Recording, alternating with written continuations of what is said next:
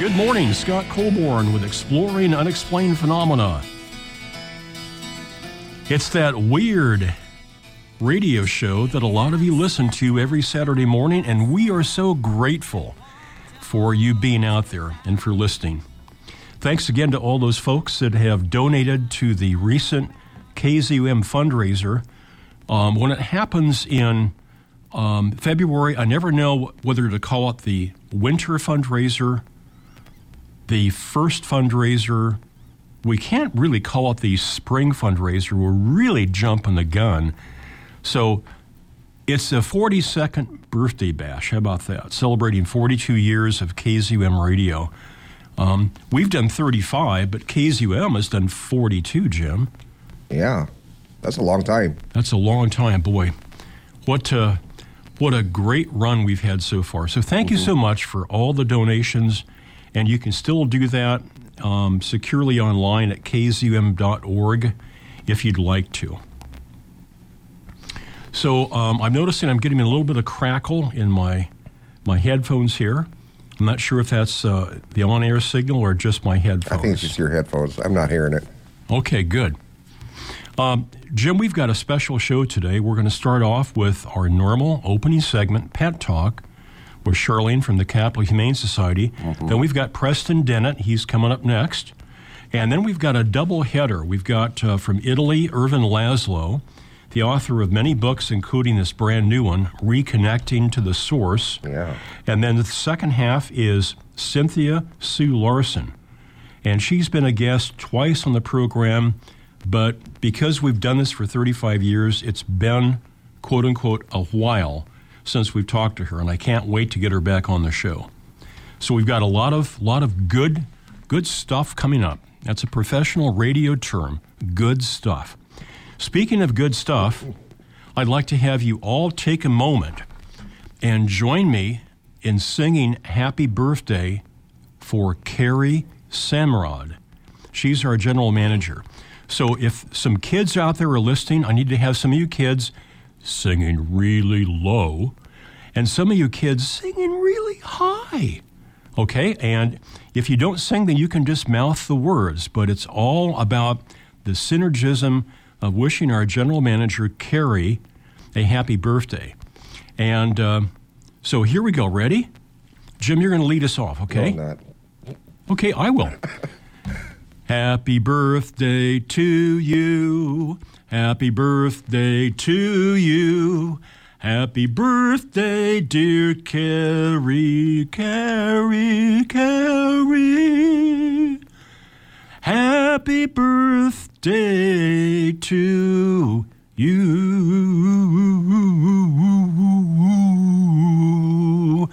And we do mean you. Hey, kids, how was that? Was See, that a I'm, keeper? I'm so glad I didn't sing because I could not have topped that. Was that a keeper? I think that was fun. Carrie Simrod. Happy, Happy birthday, birthday. Carrie. And um, she doesn't look a day over like 25. Yeah, she doesn't. It's amazing. So she uh, It's she's an got unexplained phenomena. she's got brain, she's got good looks, she's got poise, and she puts up with all of us. Yeah, that's the biggie right there. Okay, that was fun. I like doing stuff like that. Did you kids out there, young and old, did you have fun? Did you find yourself singing along no matter where you were in the car? Maybe you were just in a store someplace and they had this on the, uh, the intercom or something. I hope you sang along. And if you didn't that first time, you can still do it again and again and really bug people around you a lot. So, okay, let's go to um, a person who always raises the intelligence quotient of the show by at least two or three degrees. I speak of none other than Charlene with the Capital Humane Society. Hi, Charlene. Good morning. Good morning. Nice singing voice. Thank you. Did you find yourself kind of humming along too? I did. Yeah. I, I can see that. Isn't that fun? Were the dogs howling? there might have been a few in the background. Oh, that's awesome. So, how's Trix down there? Uh, we're gearing up already for our Tails and Trails Pet Wow, Walk. Tails and um, We do have information to how to register on our website. It will be coming up on May 16th at the Fallbrook Town Center, uh, so you can learn more there. Um, we're always looking forward to seeing more people attend to help us meet our fundraising goal. Always a fun event. I'm sure you'll have a great turnout. I think so. It should be uh, hopefully a beautiful day like today. So uh, we've got a lot of publicity about this coronavirus. Uh, do pets need to also be concerned about that? We did actually post some information about that on our website. Um, so uh, while it is contagious or to be uh, contagious from humans, uh, being spread primarily from person to person, um, people with confirmed um, COVID 19 should avoid contact with other people as well as pets. And we do have a document with really accurate, up to date information that you can read um, about companion animals and the new coronavirus. Uh, this is Charlene with the Capital Humane Society, and we talk about dogs and cats for adoption. And let's pick some great cats to talk to the folks about, Charlene. Who's up first? We have some beauties all looking for wonderful families, and we're going to start with Maisie. Maisie, Maisie. Maisie. He's got a singing thing going on today here. Maisie is about eight years old, a spayed female, such a pretty picture. She's just a very gentle personality, looking for a warm and wonderful home where she will be a treasured companion. Beautiful cat with all those uh, markings, the ribbing. Uh, I don't know what you call that, but I just, I love that. And she's got such a regal look to her, too. I would almost say she looks like a silver with black stripes, wouldn't you? Yeah, I think we, uh, we might have her down as a black and brown tabby, but I do see you're right as a, a the gray and silver in her Sure. as well. What a striking cat. Who's Maisie's buddy? Next, we're going to talk about Marvin, and Marvin's pictured with uh, his uh, little body snuggled up in a shoebox. He's about two years old, a shy cat looking for a nice quiet home. He is also front declawed, so he should be kept indoors only, so he's nice and safe. Is Marvin a Martian?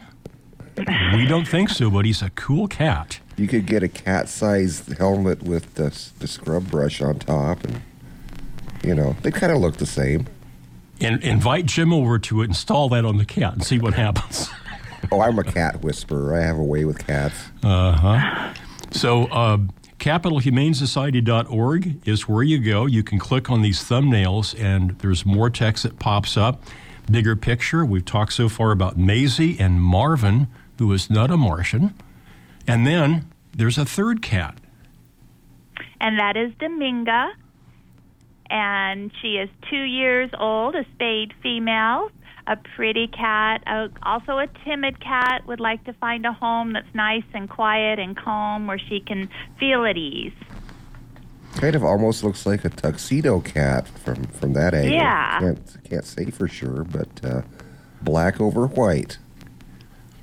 Interesting markings are on the nose. It's sort of like she's trying to do one of those Samantha bewitched things with her nose. And so, yep, there's Dominga, Maisie, Marvin, and Dominga. Um, what else can you say about these three great cats? Get down there and adopt one. That's right. Yeah. Hours open today and tomorrow, Charlene. We are open on Saturday and Sunday from 11 to 5:30. Time for dogs for adoption. And who's coming up first for dogs? We will talk about Sadie. She has a very pretty picture. She's about a year old, a German Shepherd Coonhound mix, a sweet dog looking for a family that has time to provide her with plenty of exercise and some training. She's looking for a cat free and children free home. And uh, we have a phone number on our website. We do need you to call first to make an appointment to meet her. Sadie is a good looking lady, and boy, is she staring intently at the camera, whatever that person's got. If it's a treat or a toy, Sadie's is totally laser focused. And when you click on her thumbnail, uh, more information is going to pop up. So take a look at Sadie at capitalhumanesociety.org. And who's up next? Emmett. And he is a coon hound, about four years old, Sure a is. very charming dog. So he, he definitely has that uh, hound bark um, and hound howl. So if you like vocal dogs, then he might be the perfect dog for you. Um, he is a lot of fun, has a lot of energy, and just a really, really sweet personality. You ain't nothing but a hound dog lover. Yeah, you could love Emmett if you like hound dogs. Take a look at Emmett. I thought that, I've always thought that name is cool. Uh, Dennis Taylor, one of my best friends, his dad's name was Emmett. He was a cool guy. So, uh, Emmett, take a look at his picture. Maybe, maybe that will just do it. Sadie, Emmett, and their buddy is. Khaleesi, and she is a pit bull boxer mix, about four years old, very intelligent. She wants to be the one and only canine, so she's looking for a dog free home. But if you have time to give her the exercise and attention she deserves, we hope you'll come and ask for her today. This is the first Khaleesi that we've ever had on the program. Dun-dun-dun-dun. Sadie, Emmett, and Khaleesi, three great dogs. And what are hours open today and tomorrow? We will be open today and tomorrow at our Pieloch Pet Adoption Center from 11 to 5:30. So you were with us last week. Um, we did our best to try to do an impromptu pet talk. Hopefully, you haven't received too many complaints. No, none at all. I think you guys did an awesome job, and we can't thank you enough for all you do to support our work and promote adoption of these beautiful animals. It's, it's our uh, our pleasure and honor. Let's do it again next week. Perfect. I'll be there. Let's let's. We've had a trial run of how many years now? Let's just make this a permanent thing. Absolutely. okay, Charlene, have a great rest of weekend. thank you. You too. Charlene and friends uh, at the Capital Humane Society make them the first place you go when you want to adopt a dog or a cat. And um we always have fun, and hopefully you do too. Whenever we have a fundraiser, I always, repeat, always think about my late friend, former school teacher, and founder of the Mickle Bush Spay Neuter Foundation, Dorothy Bush. Dorothy was a wonderful woman. She was a friend of mine, uh, well read woman, uh, very, very smart. Uh, she loved pets.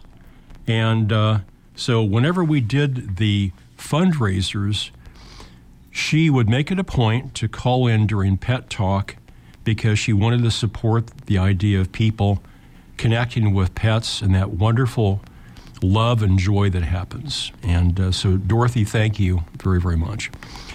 What happens when I can't reach the flashing button? I have to just go off mic. So, Jim, I'm going to hand the mic to you. You can't reach the flashing button. Are, are your arms getting shorter or what? That must be some kind of. No, well, look.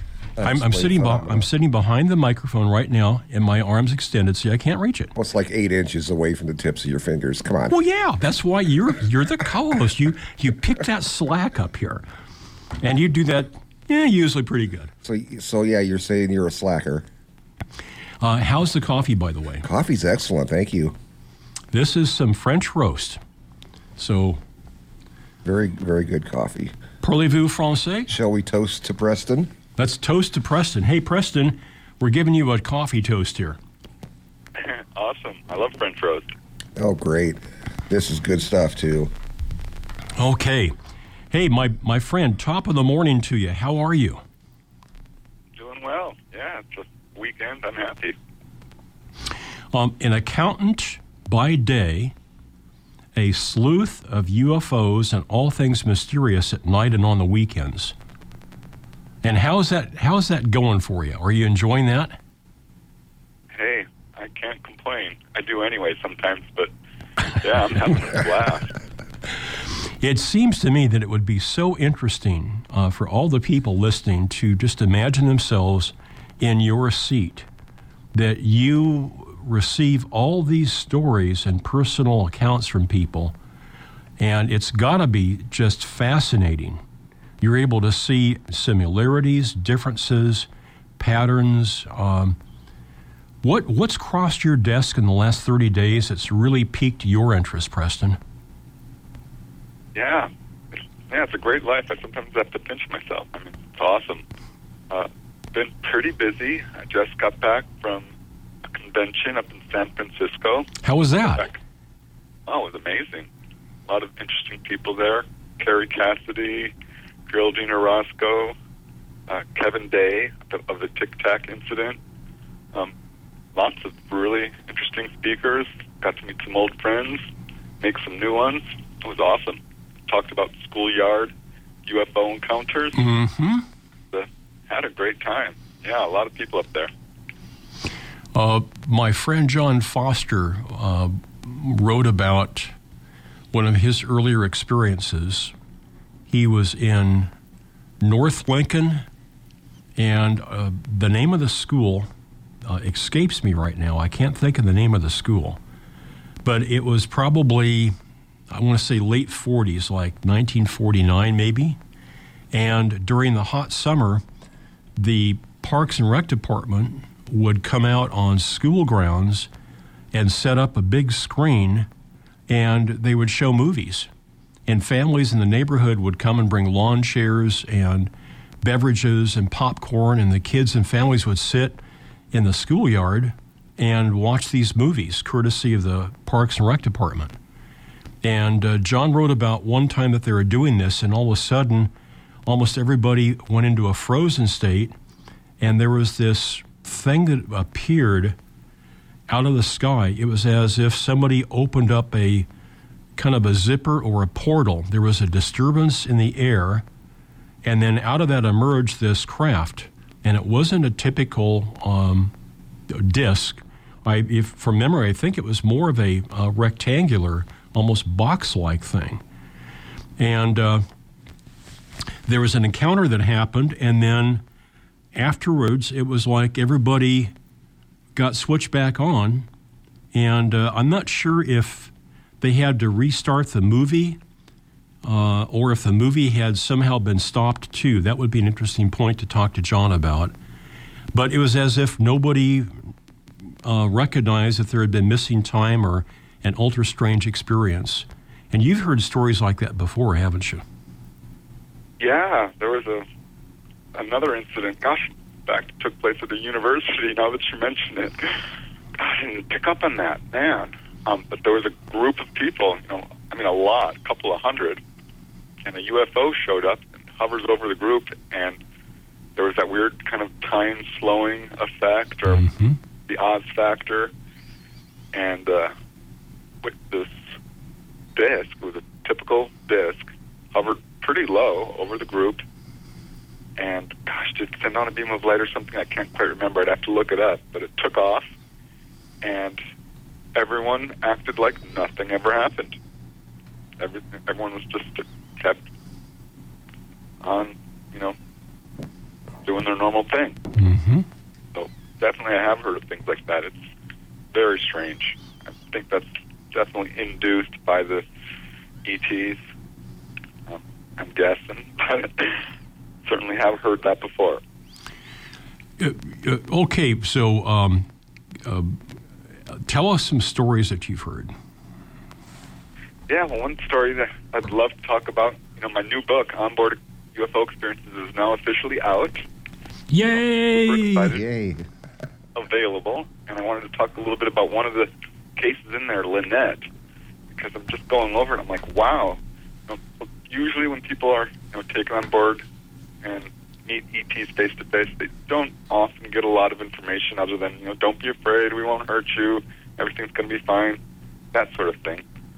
But boy, this lady, she got an, a lot of information actually, particularly on one of her encounters her first encounter, she was actually three months old. She doesn't remember it, um, obviously, but uh, she, her parents, were driving along, and this UFO started facing their car. Um, they'd slow down, it would slow down. They'd speed up, it would speed up. Finally, it sent down this beam of light, and they all had missing time. Uh, now, Lynette, of course, doesn't remember any of this, Mm-hmm. but that was her first encounter, and boy, she's had a lot since then.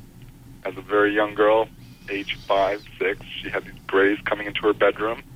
Uh, she thought they were monsters. They would come out of the closet. She'd call her dad and come running with a shotgun and search the room and couldn't find anything.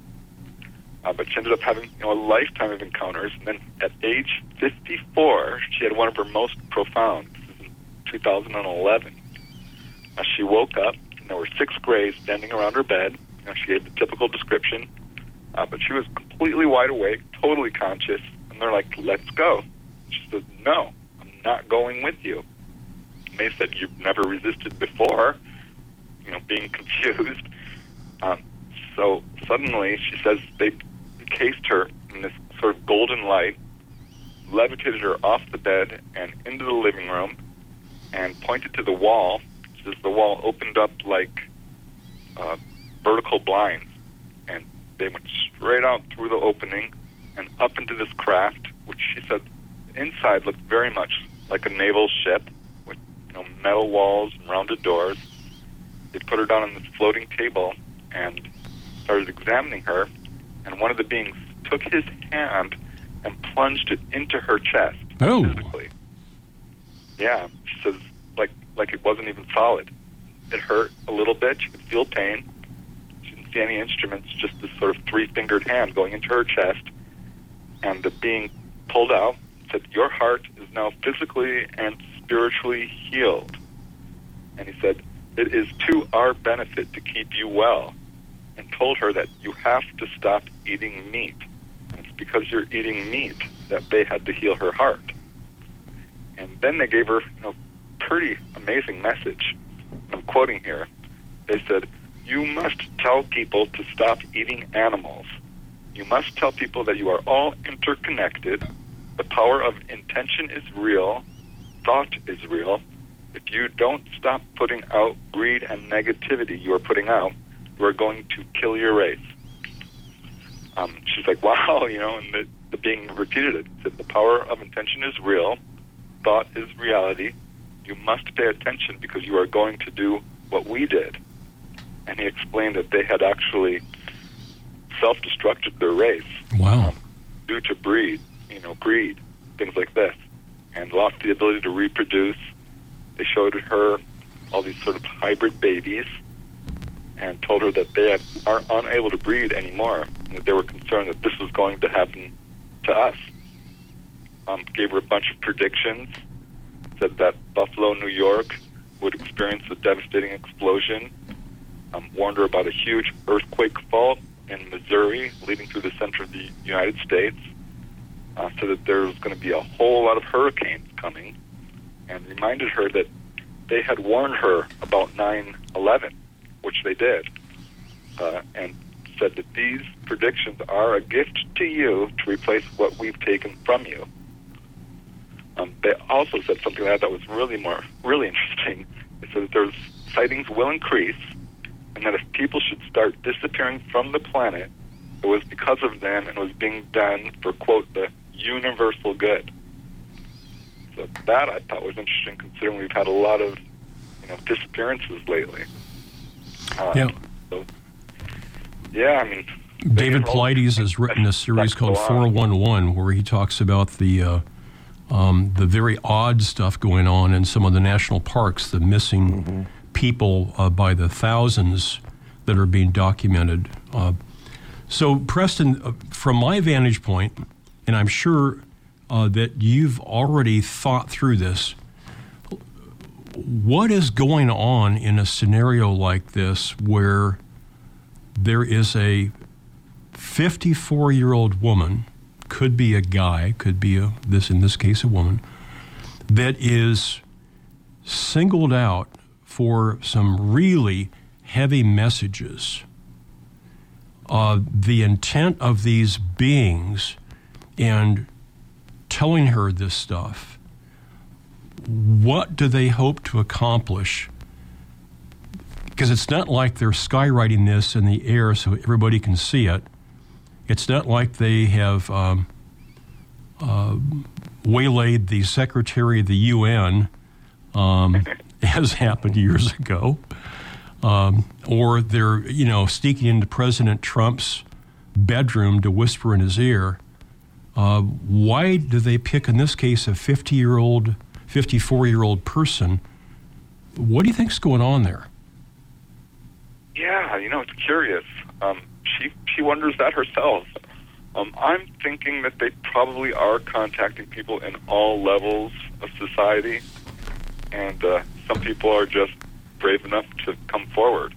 Um, she said it was very curious, and this is something I've heard from a number of people that most of her experiences, the emphasis was always don't talk about this. Right. Keep quiet, don't talk. But once they these experiencers get a little older into their 40s or 50s or 60s even, uh, the tactic changes. The ETs start to tell them to talk about it. They want people to know. And that's what they told her. They told her to talk about her experiences. Uh, very strange because, yeah, the emphasis was always on don't talk. Yeah, and I've heard this before, so think what they're doing is of planting seeds and trying to get their message out there in a way that's not too traumatic uh, for our society, at least, because they, they could just land and uh, you know, get their message out. And why not just go on TV? Surely they've got that technology, uh, but they're not doing that. So it's very hard to say, you know, what exactly they're thinking, uh, taking this tactic. Yeah. But Do do these beings uh, understand something about um, humanity that maybe we're not grasping right up front, or are they misunderstanding in trying to deliver this message to a 54 year old person? Uh, how is change going to happen? Or, or is it just another opinion? yeah. Yeah. Yeah, it's very hard to say. Um, you know, she's she does know that her family is being tracked very Mhm. closely. She's all her kids. She's got like five kids. They all have the same weird scar on the back of their leg. They've all had experiences um, ever since they're little. Her parents have had experiences, so it's something that's been tracking in her family for generations and continues to.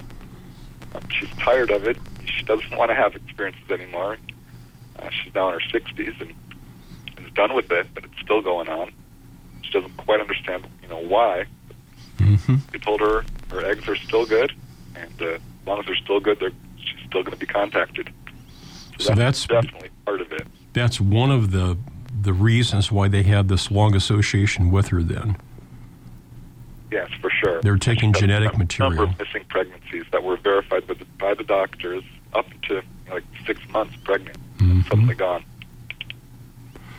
Um, I can't think of the uh, the name of the woman, but she lives kind of out in your area there. Who wrote a book years ago about how to resist or say no to this contact. Oh Um, yeah, Ann Druffel. Thank you for uh, helping my poor memory there. Yeah, Ann Ann talked about there are strategies and ways that you can resist. You know, short of taking a chain and very dangerously, you know, chaining yourself to your bedpost. uh, And you know, that doesn't work. By the way, then you then you People have done and you again as a very sharp researcher you thought about this before preston is the experience that you just described is it a physical corporal experience or is she having some sort of a etheric and or out of body experience that would account for a being being able to reach inside her chest you know uh, and perform some sort of manipulation in that fashion. Right. No, we have no evidence that this is etheric or out of body or visions or psychological at all. In fact, the evidence shows opposite. People are coming back with physical scars, and there are a number of incidents where people are not where they're supposed to be. One guy uh, I talked to, his name is Tim. He was supposed to do his chores. They lived on a farm, and they had all they were going to, you know, get the hay ready for the horses. Mm-hmm. And uh, at seven o'clock in the morning, he's sitting out on the wagon in the front yard with his little brother. Turns to his little brother and says, "You forgot your gloves. Go inside and get your gloves because you're going to need them to, you know, fix the hay." Mm-hmm. The little brother runs inside and comes back out shortly later with his father, and his father is furious. Says, "Where were you, Tim?" And Tim's like, "What are you talking about? I've been here, sitting on this wagon." I said, "No, you weren't. It's now eight o'clock. Where were you?" And he says, I was here. Nothing happened. And suddenly he felt this pain on his leg. Um, they went inside and pulled down his jeans. Sure enough, there was this puncture wound in his leg. Uh, very mysterious. So he suddenly had an hour missing time. He was not on the wagon. They searched the wagon. They searched the whole front yard. They searched the house. This guy was missing for an hour, and appears has puncture wound. Mm-hmm. How, this is not psychological. He was gone. Uh, so that turns up quite a bit. People are not in their bedrooms. People come to check. They're not where they're supposed to be. So I don't know how else to explain that other than they're actually you know, being physically taken. Preston's brand new book that just came out and got printed is Onboard UFOs. And uh, how can they find out more information, Preston? Uh, you can always Google my name. It'll take you to my website. I've got excerpts there set up, and uh, of course on Amazon.com uh, or Barnes and Noble or bookstores near you. It's available, and uh, yeah, super excited. It's been a long journey putting this book together, and uh, I'm really happy about it.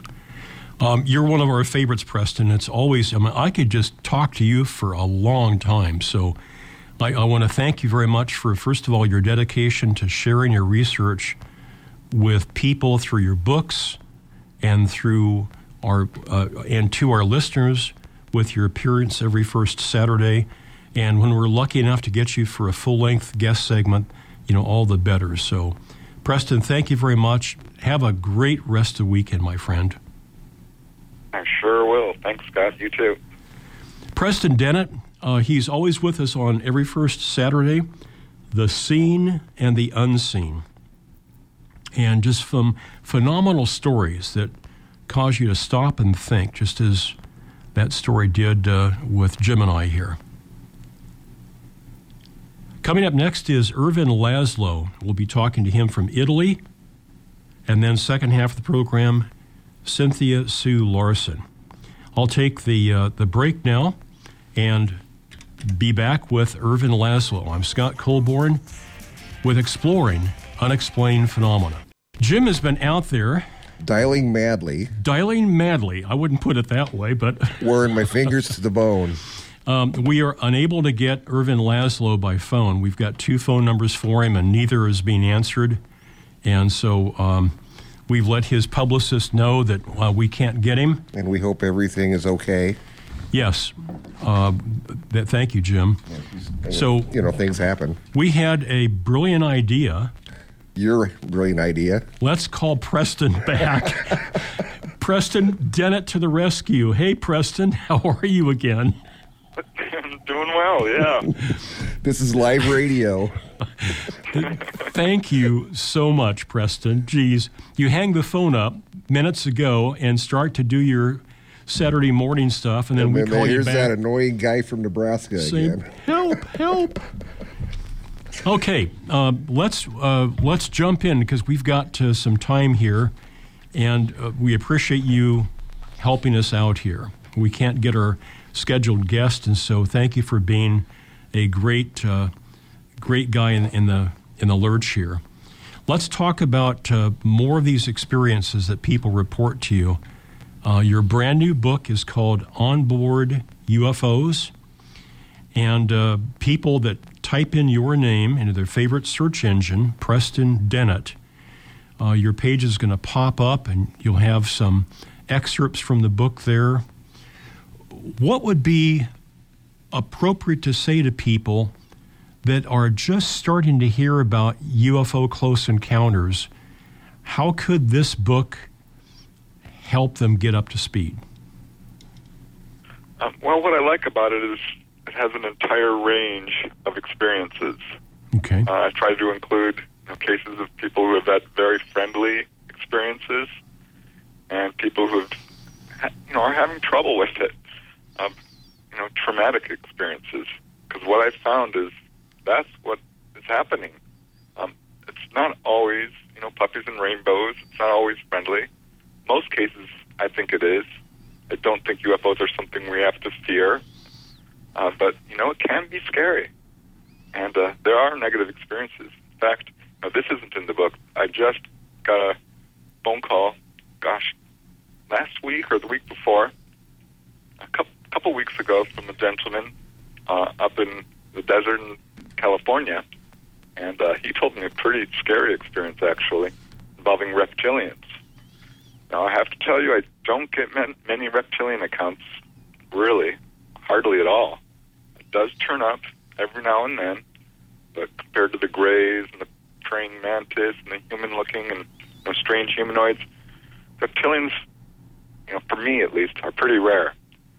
And this story was, gosh, definitely scary. Um, it didn't happen to him personally; it happened to his friend, and it was pretty tragic. Ultimately, um, what happened was his, his friend came up to him one day and said, "I have to talk to you. I have to talk to you." I'll, I'll call him Lewis. Uh, Mm-hmm. He was uh, of Latin descent, um, you know, speaks Spanish, and uh, came up to Ramon and said, "You know, I've had this experience. I need to talk to somebody about it." And Ramon's like, "Okay, what happened?" Well, Lewis likes to go um, out deer hunting uh, in the early, early morning hours up in the high desert. There, there's you know some deer out there, and uh, he was out there hunting. It was still dark, and it's a pretty rural area. Um, no, no houses around, no civilization, and he spots a deer and aims his rifle and shoots it, and he it's a couple hundred yards away. The deer falls down, and he starts walking towards it. When suddenly he sees this figure dart very quickly from the distance right up to the deer, and lifts it up and puts it on his shoulder, and he sees it's a reptilian or a reptilian-looking thing. And at that point, you know, he freaks out. He makes a, a gasp, and the reptilian turns and looks towards him and sees him, drops the deer, and darts right up to him, and scares the living daylights out of him. Now, this guy has only had, uh, he was out of bullets at this point was going to go back to his car, which was not far away, to load his, reload his gun when the reptilian made a threatening gesture uh, and said, I don't know if he used words or not, but made it clear that he wasn't going to let him get to his car. And uh, I don't have all the details on this because it's a secondhand story, and uh, the witness Ramon was pretty reluctant to talk about it uh, because what happened next is, you know, the reptilian left, and uh, Ramon, you know, related this story. Said he was very nervous about it and felt like he was still being watched. And it was a week later, uh, this guy Lewis ends up missing. Uh, they can't find him. The police are called in, and they end up finding his body out there in the desert. He's killed. So I don't know what happened with this reptilian or what the connection is, but I think there probably is one. Uh, it's a tragic story. Um, there is sometimes a dark side to you know these UFO encounters, and Mm-hmm.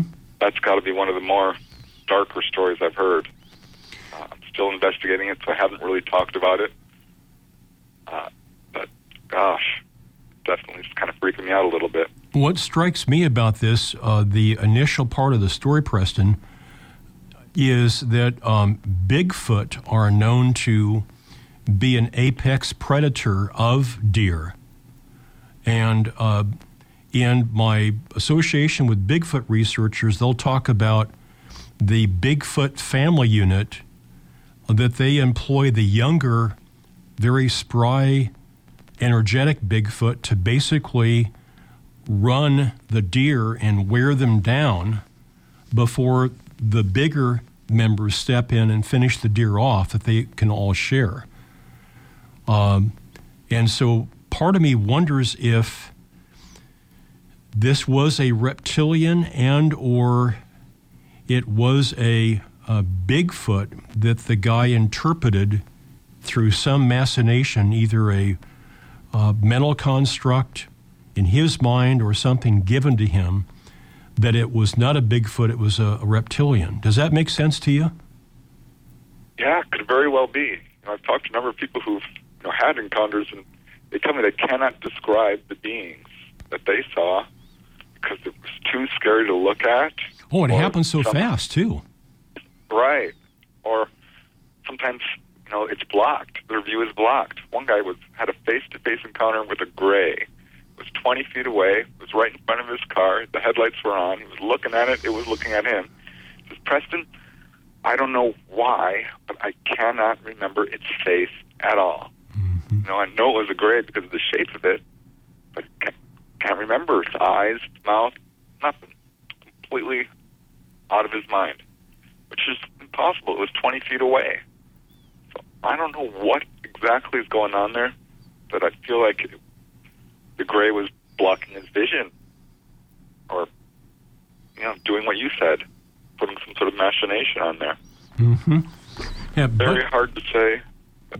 Bud There's Hopkins of had a, strange fav- things out there. a famous case where he talks about these two women that are in uh, uh, inner New York City very late at night, and they are in this neighborhood they don't frequently travel in, and they come across what appears to be a car accident or a car wreck that just happened right in the middle of the intersection. And they pause and begin all this sort of mental checklist of should we try to see if there's anybody that needs help? This is a very different neighborhood. We've never been here before. Is it safe to get out of our car? And then they had this overwhelming sense that they needed to leave the area. And so they did. Uh, and then Hopkins wrote that when they went through, and I think one of them went through the process of regression, hypnotic regression, they found that it was not actually a car wreck in that middle of the intersection. It was actually a disc shaped craft that had landed there. And both these women had onboard experiences, but they were given what were, uh, Hopkins called a screen memory. And when they quote unquote came to, that's what they remembered consciously was the screen memory. Yeah, heard that before. Another case from Hopkins. Two ladies stopped at a 7-Eleven. Turned out it wasn't a 7-Eleven at all. Um, I know there's a case from John Mack where kids approached a fun house, and that turned out not to be a fun house. Uh, I know a case from myself, actually from another researcher. He uh, related it to me, uh, where a family was driving through the Arizona desert and their car overheated. They pulled over, opened the engine. You don't want to do this because it's superheated liquid. It's under pressure and it will come spouting out at high speed, and that's exactly what happened. And it severely burned his hand, um, really bad. So they wrapped it up in a towel with some cold water and went screaming down the highway, t- trying to get to the city, so they could, you know, treat his burn. When they came upon a hospital, I'm like, wow, that's convenient. right out here in the middle of the desert, there's a hospital right alongside the road. And they walked inside to the emergency room. There was a nurse, laid him out on a table, sprayed this jelly-like liquid on his hand, this gel, and it completely encased it, sort of like a temporary cast. Mm-hmm. They told him to leave that on, and it will dissolve by itself, and that he'll be fine. And uh, got back into their car and drove along. And um, long story short, his stuff did evaporate. His hand was no longer burned. And once you know they realized the burn was actually gone, they started to think about what had just happened, and realized, you know, that couldn't be. Um, when looking back to see where they, you know, stopped, and couldn't find any hospital. There was no hospital there. Uh, they have a history of encounters, so they realized at this point what had happened was was a screen memory. Mm-hmm. Boy, a certainly very deeply involved one. So these these beings, uh, there could be a multiplicity of where they come from. Uh, if it's planets or interdimensionally, if it's right here on distant parts of our own planet, um, they seem to recognize that we have the ability to react violently. And so, oftentimes, I've noted, Preston, that that these encounters will happen so they have an ability to uh, orchestrate or control the situation to minimize some of the potential damage and or uh, potential violence that they may encounter. Would you concur on that? Exactly, yeah. This is precisely why some people experience temporary paralysis all in, in the presence of these beings. One lady I talked to, Lillian, is her name, she's from Canada, had an experience where Greys appeared in her bedroom and she sat up in bed and she said she wasn't the least bit afraid. She thought they were really beautiful, delicate looking beings. And she was kind of delighted to see them. And she says she wasn't paralyzed at all. Um, they pulled her out of bed and just walked her around and they said, We we have a mission. We're on a mission.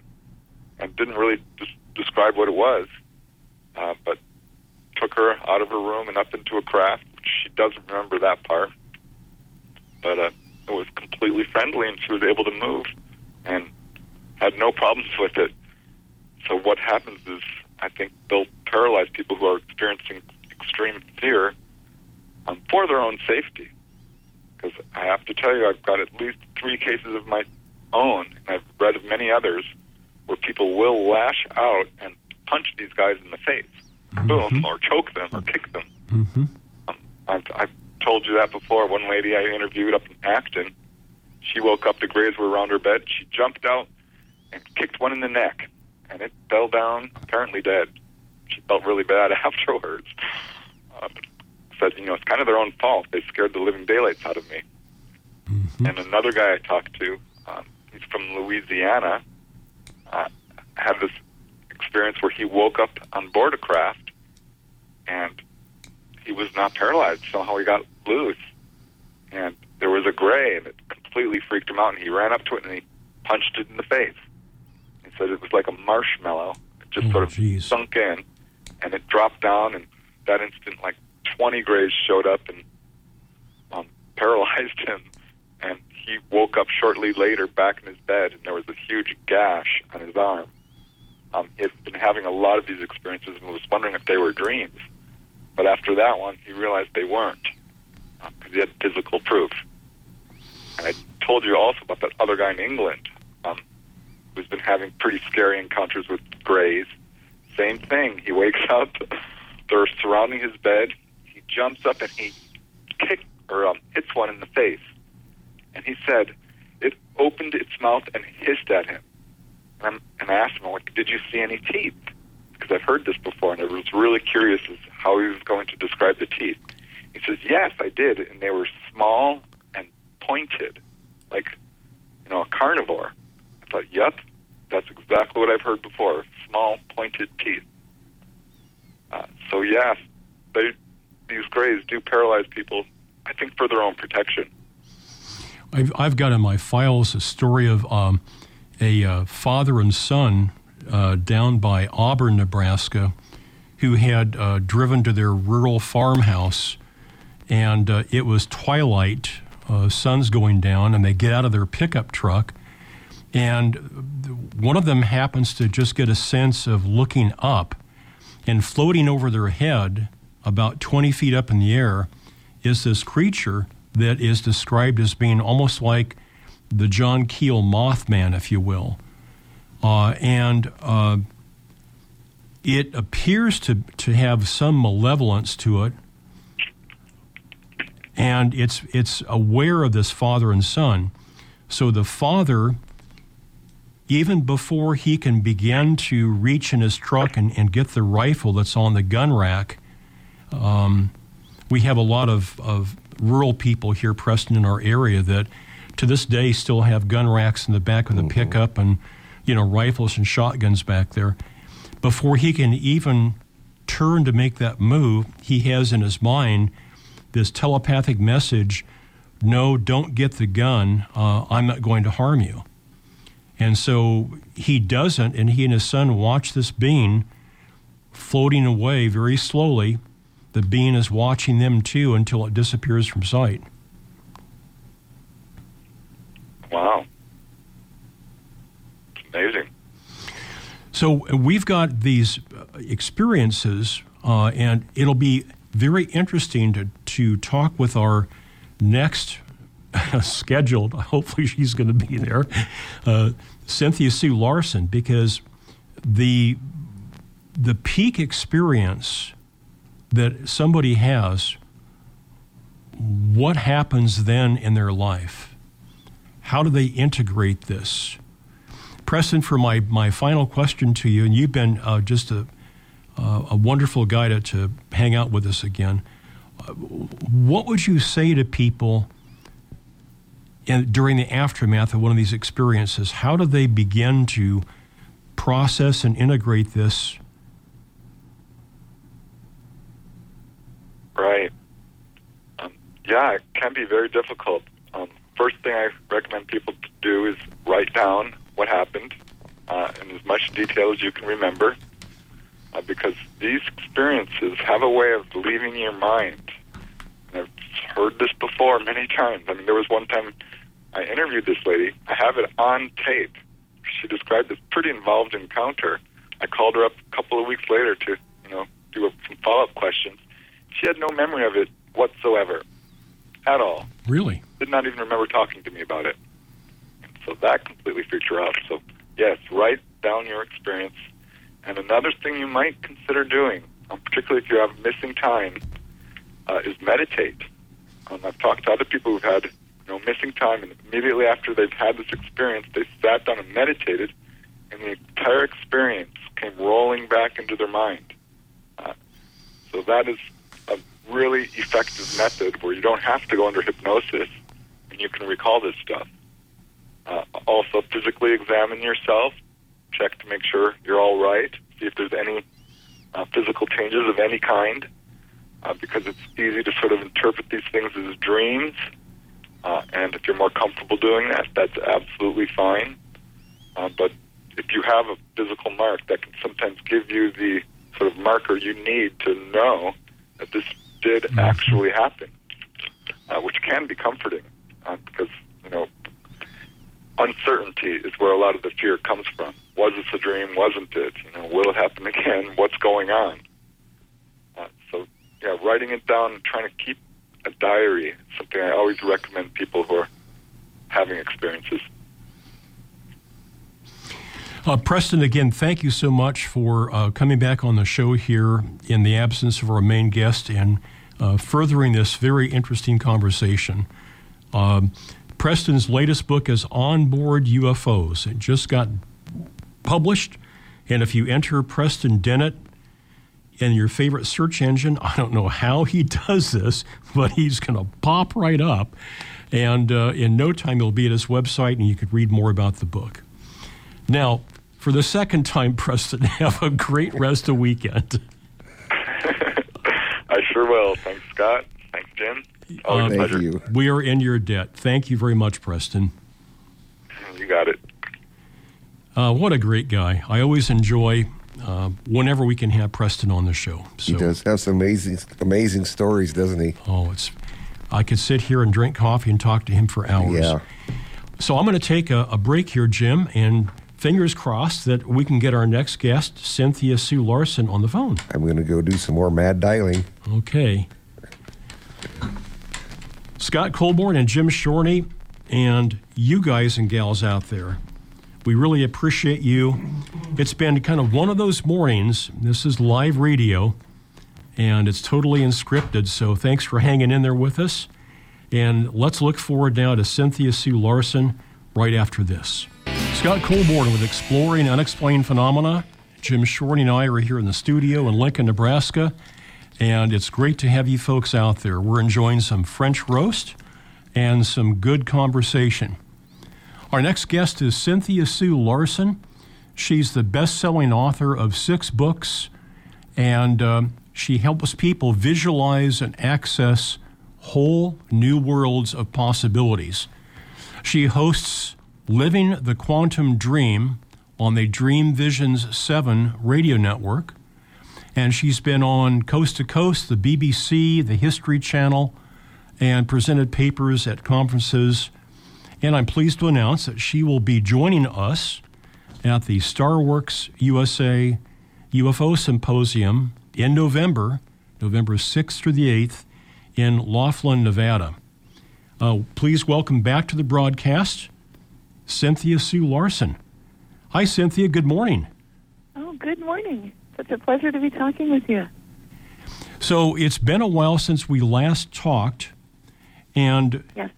Preston Dennett and I just had this interesting conversation about extraordinary experiences that people have in a segment of the possibilities with the UFO phenomenon. And this is almost uh, a wonderful, well rounded follow up that you can bring to this because you've written about what people go through when their normal routines are upended either by happenstance, by their own doing, or perhaps by the machinations of the universe. Yeah. Jump in, won't you, and and Oh, um, sure. get us get us started here with Okay. what does Well- happen when people go through something extraordinary. Uh, where do they where do they hang on to for balance and stability? Right. Well, just a little bit of background. I, I'd like to explain. I do have a degree in physics from UC Berkeley, and I love to start, especially this last year, 2019. We saw some evidence in physics experiments that subjective observation can absolutely influence the what is subsequently observed. That means at the same place and same time in an observational experiment. Um, this was conducted, but in uh, physics uh, laboratories between Austria and also Edinburgh, Scotland, and this collaborative effort showed, un- uh, without a shadow of a doubt, that two different observing observe, observational devices could be at that same place, same time, and see two totally different things. And I want people to understand that because that's the beginning of retaining your sanity when you swear that you saw something and other people might be standing right next to you and they say, you know what, I was there and that didn't happen. So I, I just want to put that right out there. And this is uh totally in line with some of the top physicists in the world, uh, such as John Archibald Wheeler, who was a big influencer for Albert Einstein. And he believed in it from bit. He, if he was alive today, I know he'd be just riveted by these discoveries that we've been making in the last year. So that would account, as you just said, for why there could be 5,000 people at a ball game and watching the baseball game, and one person looks up and sees a disc hovering right over everyone. Absolutely. And that, that's, I want to put a big spotlight on this idea today because I think this is one of the ways that some of these observers uh, are feeling almost gaslighted or um, like that they've been, um, you know, you know how it is. I, I know you know. When, when you first start noticing anomalous phenomena, it can be um, like swimming upriver. You can be trying to talk to people, and I, we don't need to go into what happens, but um, almost the worst of it is when you're standing side by side with someone else who says, "No, that didn't happen. I was there." And um, this puts this gives people our uh, faith in our own powers of observation, our belief in ourselves as observers, that we can re- regain our trust in ourselves. I think that's so important, and it seems like it's been a missing piece of this whole puzzle. I, I don't mean to, nor do I want to hold you to just the UFO experience, but Right. I've, I've got to bring up uh, a theory that I've had for a long time that for many people that experience either a close sighting or a personal face to face encounter, a close encounter, there seems to be not only an amnesia that may at times be temporary and then start to lift, but there is this um, prohibition against talking about it. And people can have a, a love hate relationship. They can be really attracted to the subject matter, want to go to bookstores and libraries and read. They can also have this uh, fight or flight response and an aversion response where they see any mention of this and they they feel it in their body. Stay away, go away. They want to turn and run. They want to get away. They want to avoid it. Um, and I've wondered, Cynthia, is this prohibition against knowing, against talking, is this something that is a psychological response from within us, or is it something external that is being applied to people as a way of um, partially controlling them, at least for a short time? Right. Good question. And again, I want to just back up a little bit more and say this applies as I don't know if you're implying it or meaning to take us there, but it totally relates to the Mandela effect as well as pretty much any of these kind of phenomena that um, our media typically tends to say is not happening. So there's a lot of social collective consciousness pressure for us to not um, acknowledge this. What that does, and it is psychological, I believe. I've experienced uh, myself if I'm reading. Well, I like to read physics papers by physicists like Yasunori Nomura, and I notice that sometimes I just it puts me to sleep. I love the material, but I can't stay awake. It's almost like the, it's very similar to what you're talking about in a way, because it's like it's blowing my my presets. It's blasting apart my internal beliefs as to what the nature of reality is. And I think when you see any of this anomalous phenomena of any type, it can completely widen and expand your universe, your, of your cosmos, of what's possible. It can be mind blowing because you've just seen something that doesn't make any sense based on everything that you thought you knew. And I think that there's a built in protective mechanism in our brains, are really to um, not be able to assimilate all of that. Mm-hmm. Typically, we would record a memory. Um, we, we, we see things and events and we observe them, and we need to make sense of it. We can't just see something that makes no sense. Um, we, we have a hard time taking that in, you know, really accepting that as something that did happen. Mm-hmm. And um, so our experience of time can be affected because memory and time is very connected. So we might feel time is slowing down to a stop. We might really go into that fog where our subconscious mind needs to take some time to sort it out, kind of place things back in some semblance of order, and then we can come back to our conscious mind again and uh, feel like, wow, what happened at time? Where was I? What? I don't know what just happened here. Literally, yeah, it's very psychological. Uh, this is Cynthia Sue Larson. She's written a book, Reality Shifts When Consciousness Changes the Physical World. And she's also the author of other books, including Quantum Jumps An Extraordinary Science of Happiness and Prosperity. Uh, when people experience a reality shift, do the young react the same way as older people? Is there a cultural bias that determines part of that? Would somebody in North America react the same way as somebody in Central or South America? Uh, good questions.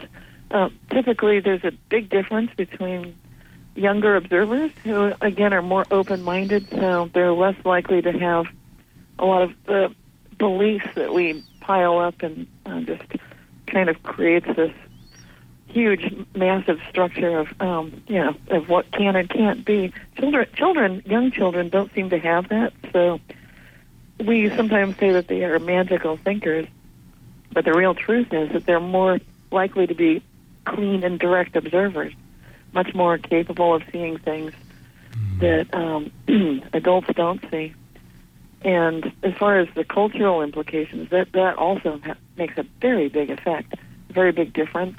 So, um, for I, I think one of the times I was on your show before, they did speak about Vardøger effect, which um, and Etienne, I can't pronounce that correctly, but the Finnish people and the Norwegians, a lot of the Scandinavians have had words in their cultures for generations, for thousands of years, well, hundreds anyway, going back to before recorded history, um, for this phenomenon where the family members are expected to sometimes show up long before they actually arrive on the front porch. This was well known after World War II when families in Finland uh, were just getting all, they, they would hear the stomping of the the boots, you know, as their the men and their families were coming home from the war, and it, it was just part of the culture way before World War One, World War Two. You know, these are this is a Scandinavian awareness. And in Brazil, um, people understand that you might sometimes see your loved ones after they've died. Sometimes they come to family meals. That's expected in, in some of, like in Brazil and South America. It's not expected in North America. so, so the things that we would expect to see, we're more likely to see them in the cultures that we live in. Again, it's that power of subjective observation. Mm-hmm. Uh, describe to me a, a, reality shift that would be uh, an example of something that's not related to the UFO phenomenon. Okay.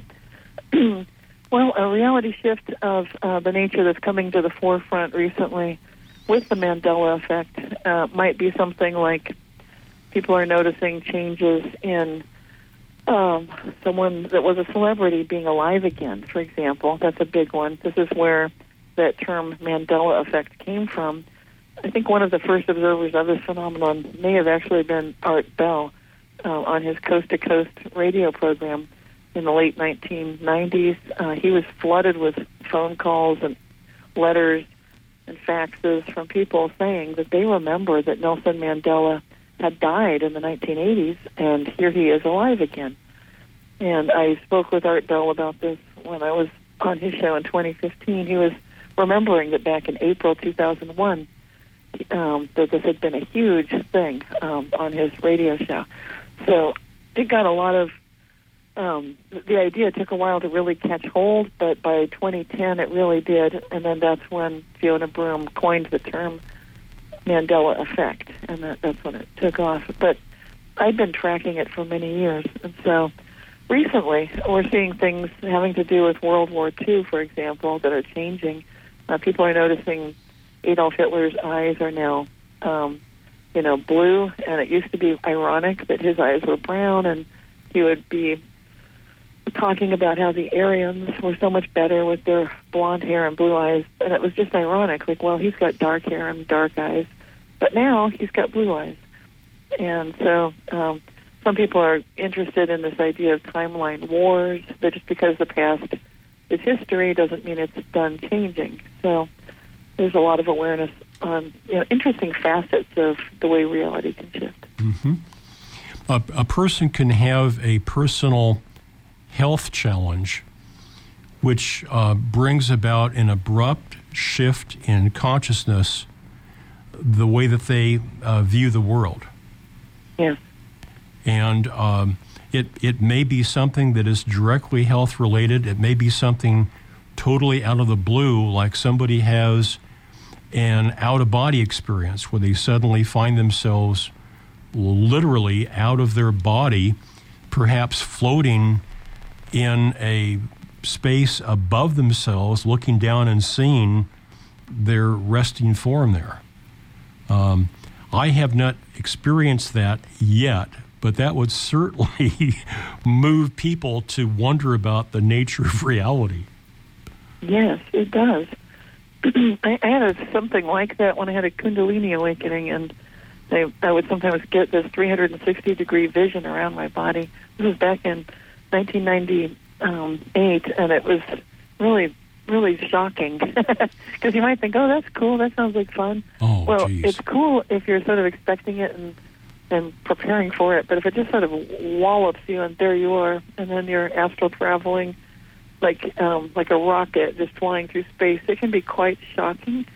So for me, my Kundalini awakening, it had many aspects like that, and it was shocking for sure. To, to realize that this that we are pure consciousness. I mean, I knew that, but and I, I was trying to blend in and pretend I was normal. But this Kundalini awakening, I kind of wrecked that. it's pretty hard to normal. pretty uh, pretty hard to call into your employer saying, "I'm going to be a little bit late this morning because I'm having a Kundalini awakening." no kidding. Fortunately, I was a stay-at-home mom at the time, so the, timing was good because there were there's just no way I could have really operated. I needed to give a talk in public, and that was the hardest thing I've ever done in my life because I felt like I wasn't properly in my body and I, I was so far from normal. It was it was ridiculous. Uh, by that I mean I was so keenly aware that my consciousness had nothing to do really with my physical persona or who I think I am. And, and I'm not just saying these words. It, it really, I was Mhm. very keenly aware of that. hmm So my mind was expanding at that time. And I needed to give a talk to hundreds of people about. Um, I, I'd agreed to give this talk in public um, about how it's the importance of listening to one another, because I had been in charge of uh, creating a, a rebuilding a school, being involved as a social activist to um, help a school from getting shut down and generate enough public interest to get it all going and work with the school district. And I thought, how am I going to give a talk when I don't even feel like I'm in my body at all? so it was it was really something. I needed to learn a new level of faith and trusting um, that we are much more than we seem. And even if you feel like you can't you can't go on, you don't know what you're going to say, y- you can still have faith that there's a level of your consciousness that really is eternal and really has a lot more awareness of how you connect with everything. So, so that's what I had to rely upon when I gave that talk, and it turned out fine, even though I felt really weird. I was really in the middle of that Kundalini awakening. Wow. So it was very challenging. I have not experienced that Kundalini awakening myself, but I have read many accounts where it can feel literally like, uh, I mean, people may say, oh, cool, I want to have a Kundalini awakening. I want to try to, to, um, to somehow start this process because it's going to bring me untold riches of consciousness. And I've heard people describe it as being plugged into um, a thousand volts, Yes. and Oh not, my gosh, yes. not just being. Oh my gosh, yes. That that's like, and, and it's different for every person, but um, it's it was. I felt like I was electrified. Like um, when it started, I felt like I was r- literally running all the electricity that would power a, like a medium-sized city right through me. There's no way I could sleep. I mean, you can imagine that's straight out. And I was noticing it right when I would normally be going to sleep, and I thought, well, I can't sleep. I guess I'll lie down. I'll, I'll try to close my eyes. I closed my eyes, and it was so bright. I mean, the light never went away. It was bright when my eyes were open, bright when they were closed, and and just electrified. Yeah, it's a very strange experience, and it went on for weeks like that for me, which was rather short to have that intensity. Mhm. Yeah, but but the experience varies considerably from person to person.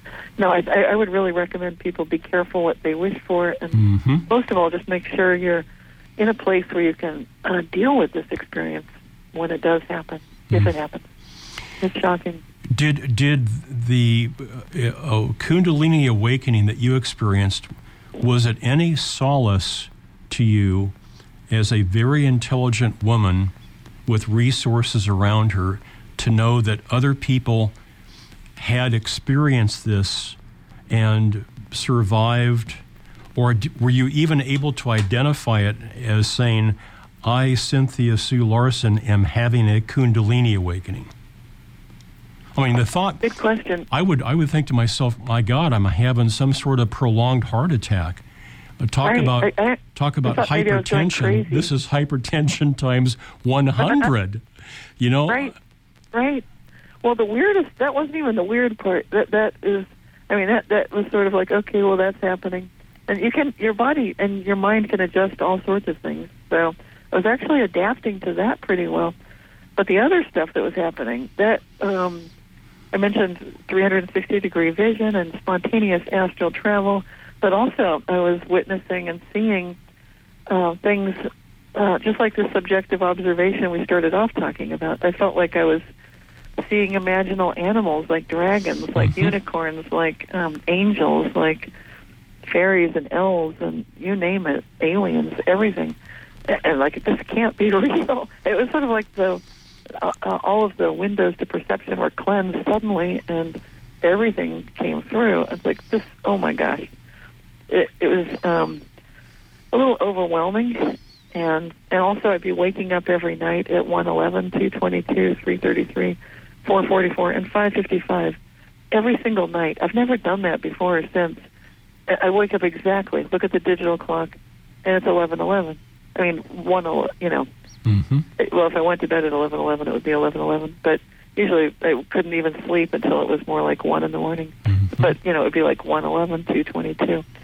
So these repeating numbers were very. It just seemed like this is part of this experience. This is not an accident.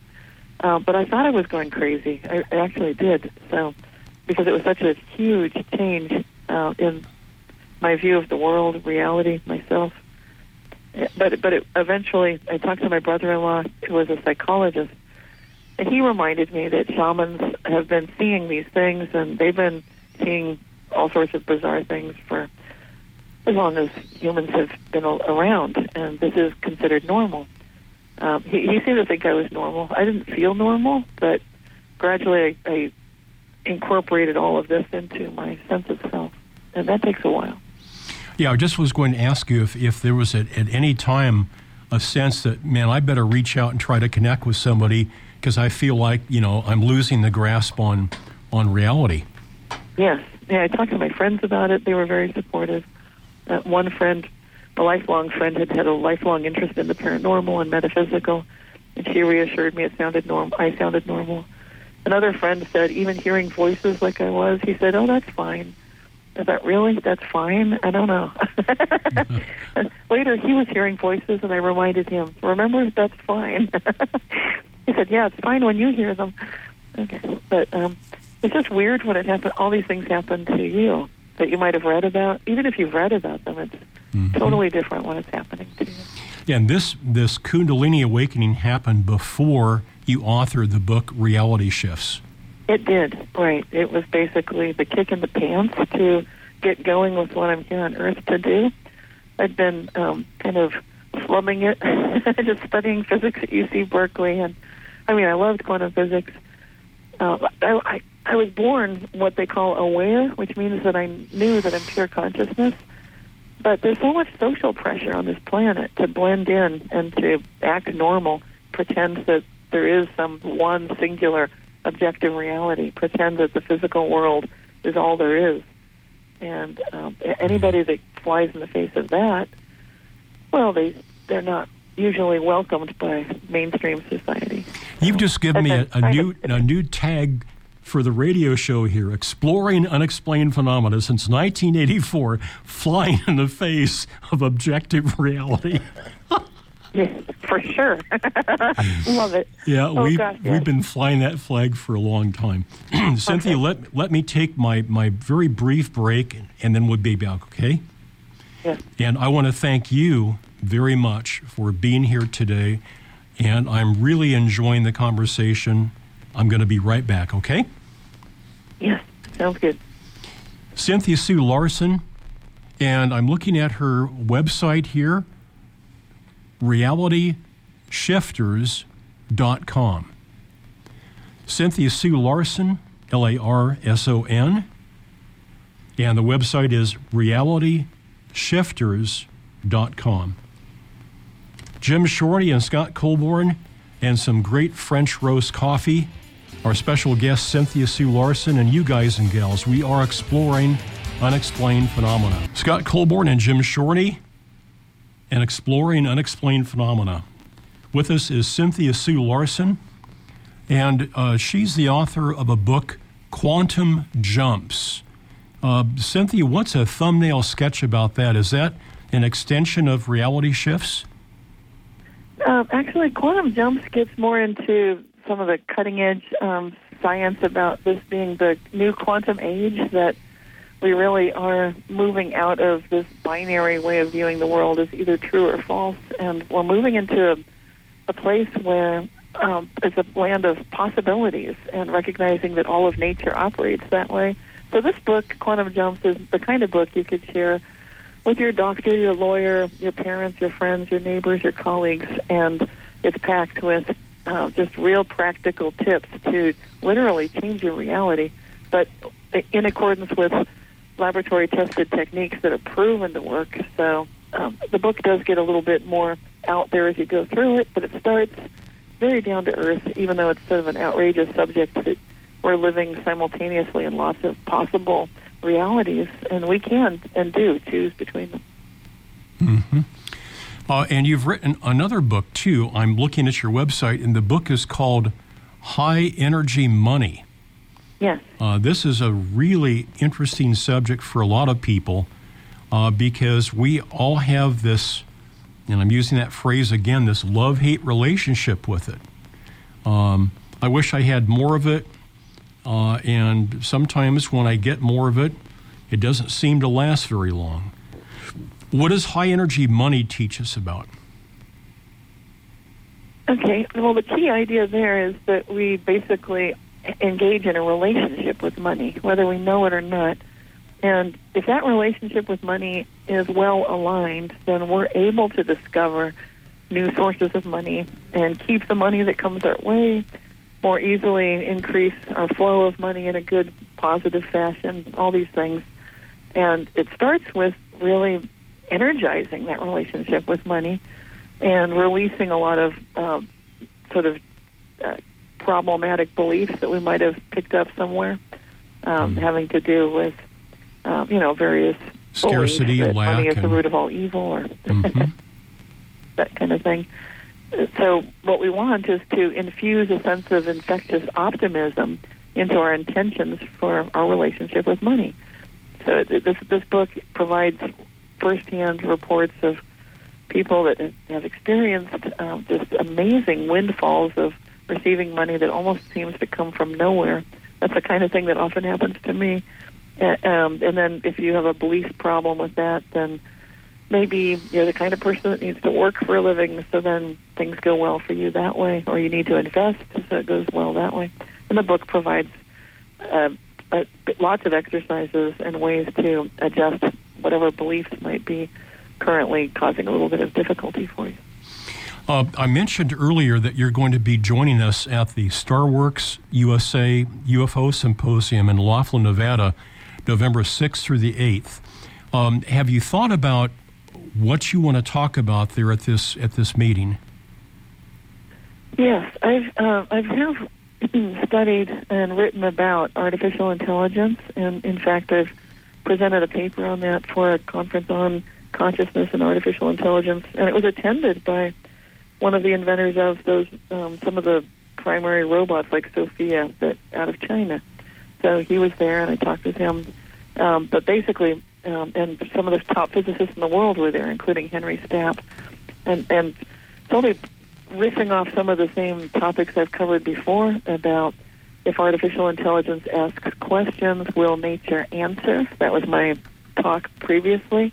I believe the answer is yes. When I wrote that paper, I was really writing it for artificial intelligence because to me, the main thing to keep in mind is ethics. And uh, we, we may be engaged in a partnership, um, humanity with artificial intelligence. I believe we are. And it can be quite positive. But the key is to be respectful and take a look at how we can best um, create this partnership going forward. So I'll be talking about that. That'll be a focus of the conference in Laughlin, Nevada, artificial intelligence. Uh, and there is a underlying theme that I certainly experienced there, having attended many of them, of consciousness and recognizing in the extraordinary experiences, aka the UFO realm, that one of the places that that we and they, the others, these sentient beings, one of the places we meet is that nexus of consciousness. Have, have you ever had a personal experience with a another sentient being that's other than than perhaps human? Yeah. yeah, I don't usually talk about these things, but it seems like we're, we're I think we're at a point now where it's fine to talk about these um, experiences. I know you have been for many years, but as far as what I've been doing, I've been trying the best I can to be somewhat mainstream. You know, maybe not succeeding. Please forgive me for trying. I don't. I'm, I'm, not trying to put you on the spot, Cynthia. Oh, it's fine. I, I did give a talk at Boulder EXO about some of my experiences. Um, I was actually involved on a project for humanity, but what was called the Global Mind Redesign. I was working with a number of extraterrestrial intelligences for that. Humanity was very involved in that. So my viewpoint on it is that we are in a partnership. Um, that human, humanity's evolution is something that we have been involved with. I think some people feel like it's happening to us and we're not involved, but I don't think that's the case. It seems like um, maybe it's easy to see ourselves as victims, but to me it looks much more like a partnership. That's how it was for me. Um, I was involved as quality assurance uh, as the the new mind design was going to incorporate a, a great deal more of what you might call hive mind, um, sort of as a, a way to bring a great deal more um, intuition, empathy, and kind of cosmic consciousness into the human mind, but much more than has been there before. And then this was in the 1980s that I was doing that, and then subsequently, of course, we had all the crystal kids and indigo kids and so forth. Uh, Cynthia, if if we view the the interaction with these other beings, and I'm now painting with a really large uh, brush, these other sentient beings that come from elsewhere. Uh, what are they getting out of the interaction? Well, each of them are so different. It's hard to even uh, on that particular project. I think I saw the biggest, um, like a rainbow of, of I mean, so many different types of other entities. I think they were all representatives from just about everything, and so it seemed like each of them had a different desire to be there. It felt like kind of the United Nations of mm-hmm. of the cosmos or something mm-hmm. involved in that. Just all wanting to cooperate with this global mind redesign. Even those who had very bizarre submissions that I thought were completely inadequate um, for various reasons, they they still were doing their best. And I feel like what their motivations were were different for each of them, but it felt like there was an understanding that um, by sharing all, each of our very unique uh, viewpoints, worldviews, gifts, um, we can be stronger together. And it seems like even the ones that have been fighting historically are learning to change that, to, to recognize that there can be uh, a gain from partnership rather than, uh, you know, from aggression. Mm-hmm. Um, what would you say to somebody who had a relative recently pass on uh, who wakes up and sees that same relative standing by their bed, looking very, very real, um, and the relative simply saying, either telepathically or verbally, uh, it's going to be okay. That sounds like a very um, pure, good vision. It seems like recognition that consciousness does continue. And I know that's true from loved ones that I cared most about who've definitely communicated with me. And so this may be shocking. Obviously, seeing someone who you know is dead and then there they are alive, it can really blow your your mind. Um, sure it would if it happened to me. But the important thing is to recognize this is a gift. This experience is a true message. Um, it's one. I, I say that because it's based in love. You can feel the love. Mm-hmm. You can feel the reassurance uh, so that's the key is just checking how are you feeling about it? What, where is this message coming from? What's the intention there? And then give yourself time to incorporate that because that is shocking when someone's passed on and then you see them just plain as day. There they are. And so also um, reassure yourself that what you experienced is real. You know, like, honor your subjective experience. Really do because it's important to to know. And that's what's so important about your show I'm so glad you're doing it for all these years, oh, giving people that confidence to, no matter what their weird experience was, um, take a different look at it and hold it in a kind of a sacred space. Hopefully, you know, if I could, if I could get one message out in the last 35 years of broadcast, uh, with all the things we talk about, uh, it's just that simple phrase: uh, "It's going to be okay." Yes. That is so important. And I think we know it when we just recognize that we're okay right now. Everything's fine, no matter what the headlines are, the crazy news of today. we're going to be okay. Yeah. Uh, have you ever had anybody, this is a personal experience of mine, report something weird happening when they watch a TV program. Very briefly, years ago, I was a huge fan of Tom Snyder, uh, the late night talk show host. And um, for better or for worse, if I were to draw a major influence on me on how I approach the show, it would be probably Tom Snyder. And Cynthia, I remember at least two occasions watching that show, and the camera shifts to Tom's guest, and it appears as if the guest is shape shifting or almost reassembling in some fashion. And the first time it happened, it was so brief, I just I bolted totally full on, saying, "What in the heck?" Uh, and uh, maybe several months later, with a different guest, it happened again. And I've always wondered that if if anybody else had ever watched a, you know, was it a simply a malfunction of my color TV?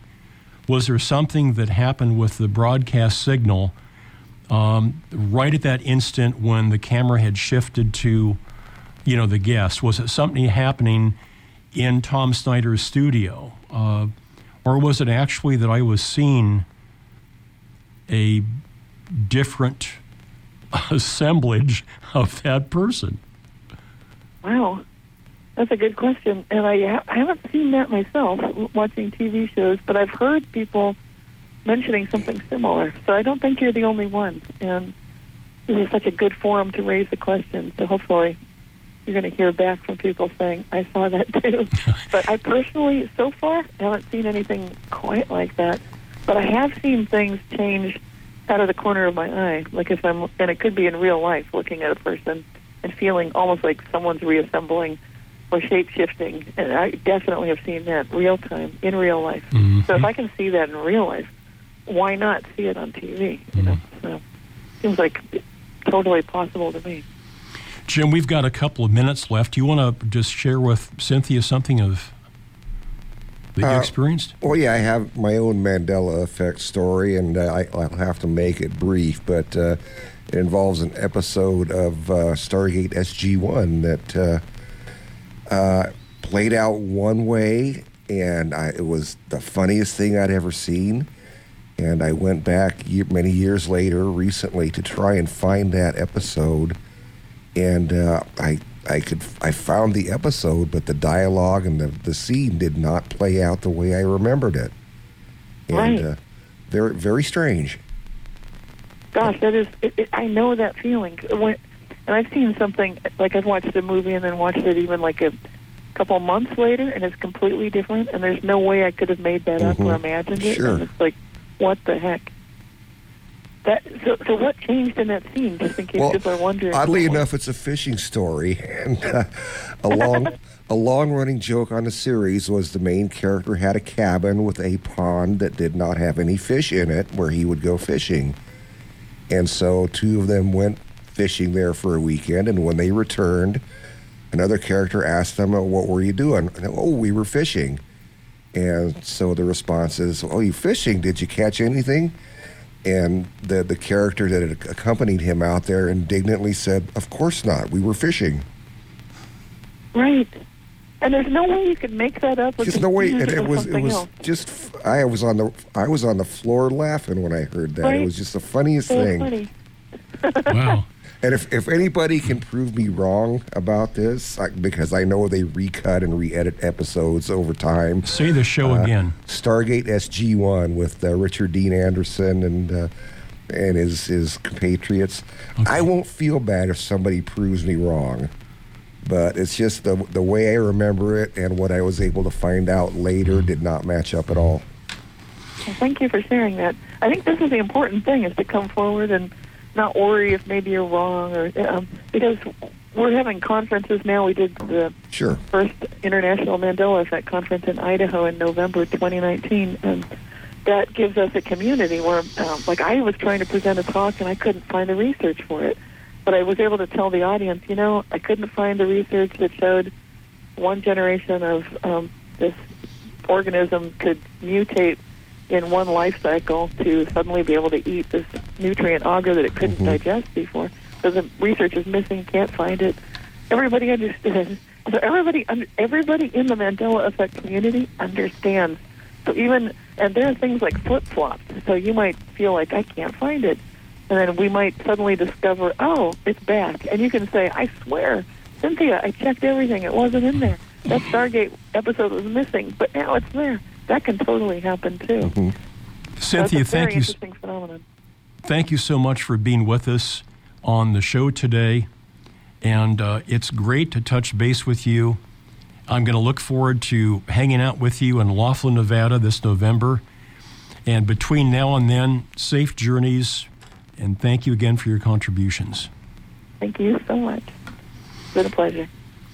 Cynthia Sue Larson, a, a good portal is realityshifters.com, and that will help you connect with other things that she's doing.